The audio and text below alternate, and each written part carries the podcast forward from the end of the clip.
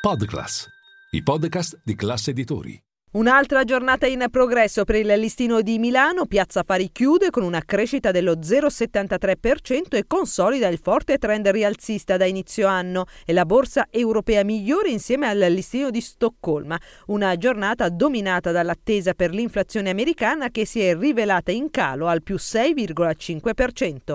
Questo è Ultimi Scambi. Linea mercati. In anteprima, con la redazione di Class CNBC, le notizie che muovono le borse internazionali. Il dato americano ha ulteriormente alimentato le attese per un rallentamento nel percorso di aumento dei tassi da parte della Federal Reserve. Il prossimo meeting infatti è quello del primo di febbraio e sono in tanti adesso ad aspettarsi un rialzo dei tassi limitato allo 0,25%.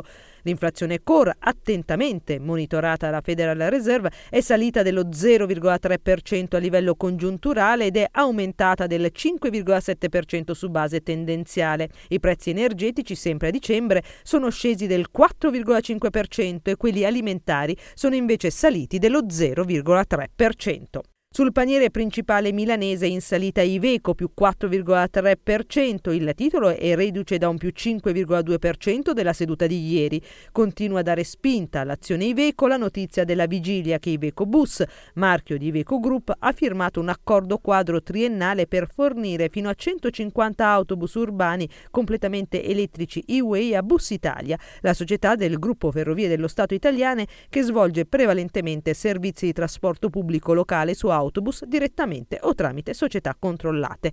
Tra gli altri titoli ben impostati, Team più 1,5% e Leonardo più 2 punti percentuali.